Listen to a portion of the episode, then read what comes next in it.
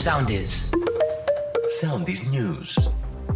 Με τη φρόση Κυριακού έκρηθμη παραμένει η κατάσταση στο Σουδάν. Τουλάχιστον 270 είναι οι νεκροί και 2.600 οι τραυματίες μέχρι στιγμής από τις μάχες που μένονται από το Σάββατο.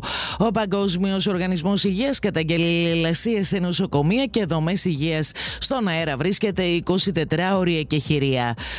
Εν τω μεταξύ, σε ανοιχτή γραμμή με τον Διεθνή Ερυθρό Σταυρό βρίσκονται οι υπηρεσίες του Υπουργείου Εξωτερικών προκειμένου να παρεσχεθεί άμεσα η καλύτερη δυνατή ιατροφαρμακευτική βοήθεια στους δύο Έλληνες τραυματίες, καθώς η εμπόλεμη κατάσταση δεν επιτρέπει επιχείρηση για τον απεγκλωβισμό τους.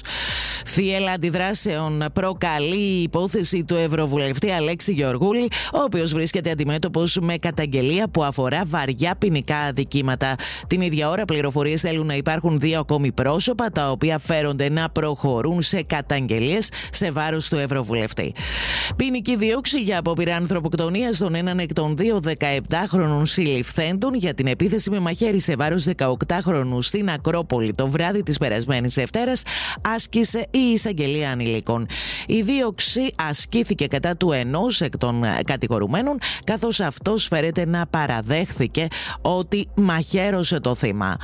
Εφετείο τη Αργεντινής ανακοίνωσε επίσημα σήμερα ότι οκτώ άτομα, όλοι γιατροί και νοσηλευτέ που κατηγορούνται για το θάνατο του θρύλου του ποδοσφαίρου Ντιέκο Μαραντόνα, πρόκειται να δικαστούν. Οι κατηγορούμενοι αντιμετωπίζουν ποινή φυλάκισης από 8 έως 25 χρόνια για ανθρωποκτονία με πρόθεση.